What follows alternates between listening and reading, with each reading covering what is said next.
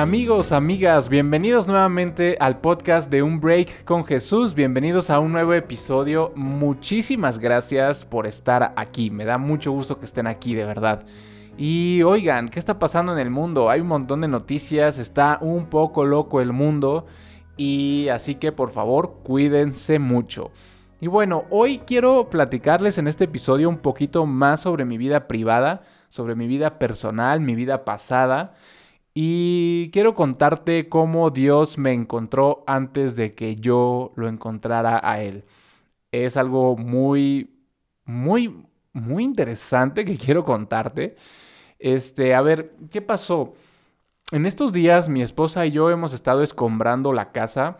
Escombrar en México se refiere como a sacar cosas viejas y pues verificar cuáles funcionan, cuáles no sirven, tirar basura, etcétera, ¿no?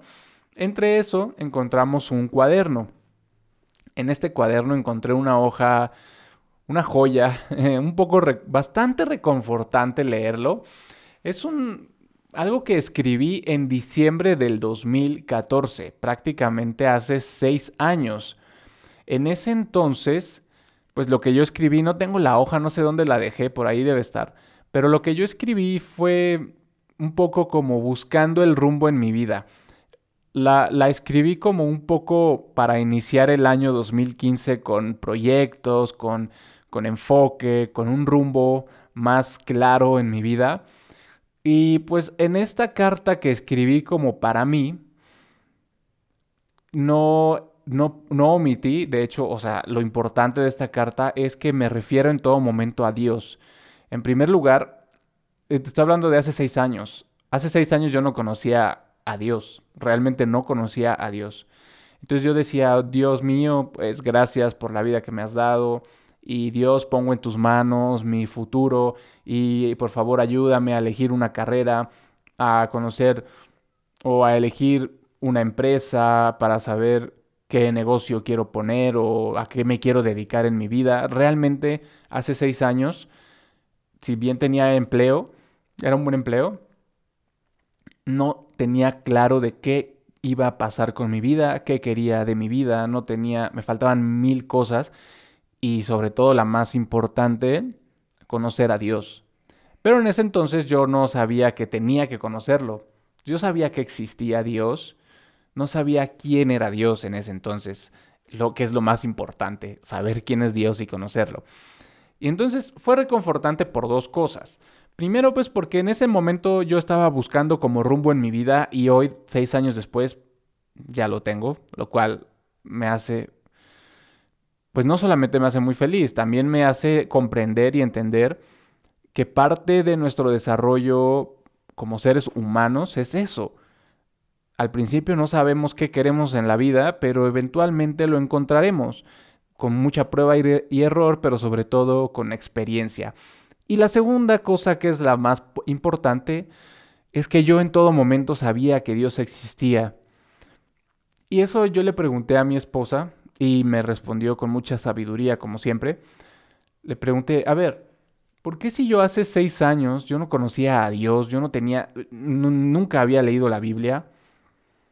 ¿Por qué ¿Por qué yo sabía de su existencia? ¿Y por qué yo le llamaba Dios? No le decía otra cosa, no, no le ponía un nombre o no decía, ¿sabes? Como estas, estas teorías o estas ondas de la New Age, la nueva era que se refieren, no sé, al espacio, al infinito, ¿sabes? A, a, un montón de cosas. Pues no, yo le llamaba Dios a secas. Y me dijo mi esposa que, bueno, Dios nos amó primero.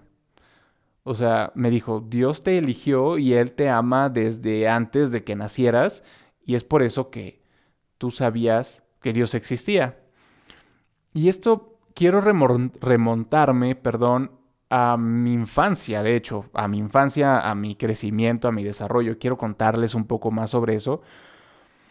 Y por qué sí es cierto que Dios me amó primero. Y, voy a leer eh, el versículo sobre el cual sustento esto, que está en la primera carta de Juan en el capítulo 4, el versículo 19. Nosotros lo amamos a Él porque Él nos amó primero. Y entonces, ¿qué tiene que ver mi vida pasada? ¿Qué tiene que ver mi infancia? Porque yo le decía, bueno, sí, ok, yo sabía que Dios existía, pero también crecí en un entorno de influencias equivocadas. No quiero decir malas, pero sí eran malas influencias prácticamente.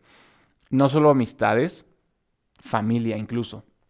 Entonces, yo crecí, o sea, mi familia, mis padres, mis hermanos, pues crecimos siendo católicos, entre comillas, pero la verdad es que nunca íbamos a misa. Lo más religioso que hacíamos, y eso no siempre, era a la hora de acostarnos, pues nos inculcaron como el, Padre Nuestro y el Angelito de mi guarda, ¿no? Lo cual es súper católico y, muy religioso. Pero no lo hacíamos siempre, entonces realmente nunca crecimos con esta idea del catolicismo. Pero bueno, la familia era católica.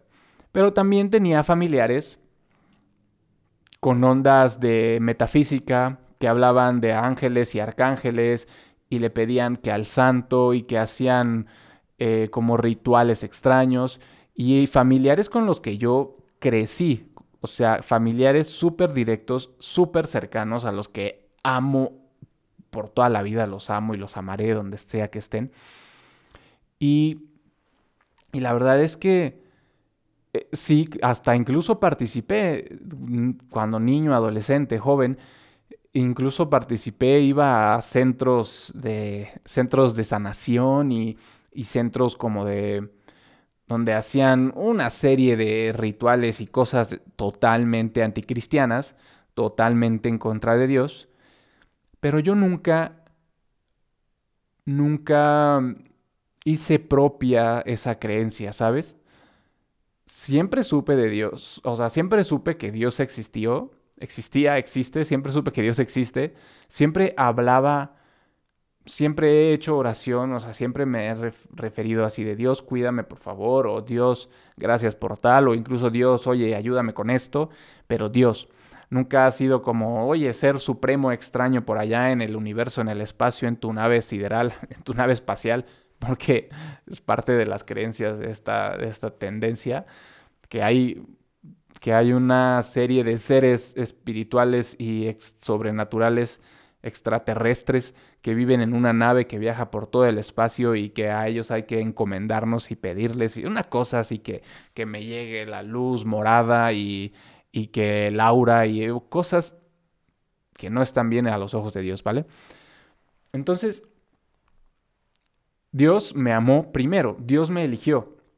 ¿Y cómo lo entiendo? ¿Cómo lo interpreto? O más o menos cómo me lo imagino porque es algo que incluso eh, mi pastora habla mucho de ello y la Biblia habla del habla de la parábola del sembrador, que cuando tú pones semilla en tierra fértil, pues va a crecer, pero incluso puedes poner semilla en el asfalto y eventualmente crecerá una, una, una plantita, una plántula, y pasará un carro y la matará, o el viento se la llevará, o de pronto se secará. Entonces, me lo imagino como que yo soy tierra fértil y Dios puso antes que nadie y antes que nada, puso su siembra. Puso las semillas de Él en mi corazón, en mi vida, para que nadie más pudiera utilizar esa tierra fértil. Es decir, imaginemos que tenemos, que tenemos una milpa llena de plantas de maíz llenas de maíz y queremos sembrar frijol, pues no hay espacio, lo siento mucho. Ahí está la milpa. Pues así como así con Dios. Dios puso en mí sus semillas y evitó que cayera cualquier otra semilla y ocupara su espacio. Entonces, literalmente, como dice la Biblia, nosotros lo amamos a Él porque Él nos amó primero. Y ¿Y qué quiero también un poco transmitirte? A lo mejor tú sientes en tu corazón, en tu mente, tienes algo, crees en Dios, pero todavía te falta conocerlo. A lo mejor eres una persona eh, muy espiritual, tienes buenos valores, eres una buena persona, entre comillas, y, y, le pongo comillas porque ¿qué es bueno? Pues bueno, digamos que eres una buena persona en los términos que la sociedad la entiende, como que respetas a los demás, que ayudas a los demás, que, ¿sabes? A eso me refiero, que eres una buena persona, que tienes buenos valores y te falta conocer a Dios. A lo mejor tú sabes de la existencia de un ser supremo que controla y que no solo, bueno, no necesariamente controla, pero un ser supremo que nos dio vida.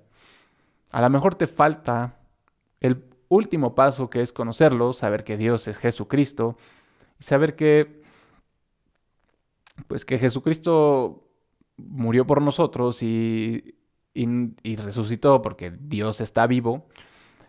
Y solamente tal vez, tal vez es solamente ese último paso que te hace falta para liberarte, porque conocer a Dios nos hace libres, porque Dios es la verdad. Entonces, pues es lo que quería compartirles, esta, este pedacito de historia de mi vida. Que bueno, ojalá les funcione de algo, tal vez se puedan sentir relacionados con, esta, con esta historia. Y si ustedes están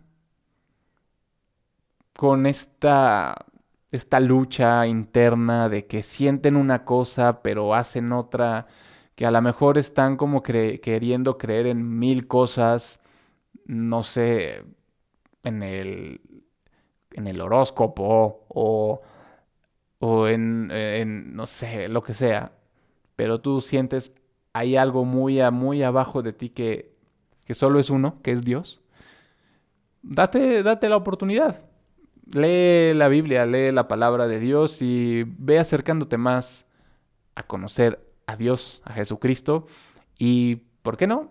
Sigue este canal, este, este podcast, y aquí seguiremos platicando más sobre, sobre Dios y sobre, pues, qué es una vida realmente, digamos, una vida de la vida real de un cristiano. Yo soy cristiano, pero no hace tanto. Hace, ¿qué? ¿Dos años? ¿Dos años y medio? Más o menos. Fue que me convertí, me bauticé. De hecho, no tengo mucha familia cristiana, este, sí muchos, mucha familia es católica, otros tal vez no profesan ninguna religión. Hasta donde llega mi conocimiento, familia de, pues familia mía, de, mi papá o de mi mamá, solamente tengo un tío y su familia, un tío de mi mamá, ni siquiera es tío mío directo, un tío de mi mamá y su familia, que son cristianos, y poco más, ¿eh? Hasta hace poco, bueno, mi mamá también es cristiana, aunque ella no se ha bautizado. Mi papá está en los inicios, lo cual me hace muy, muy feliz que esté interesado y se está acercando a Dios.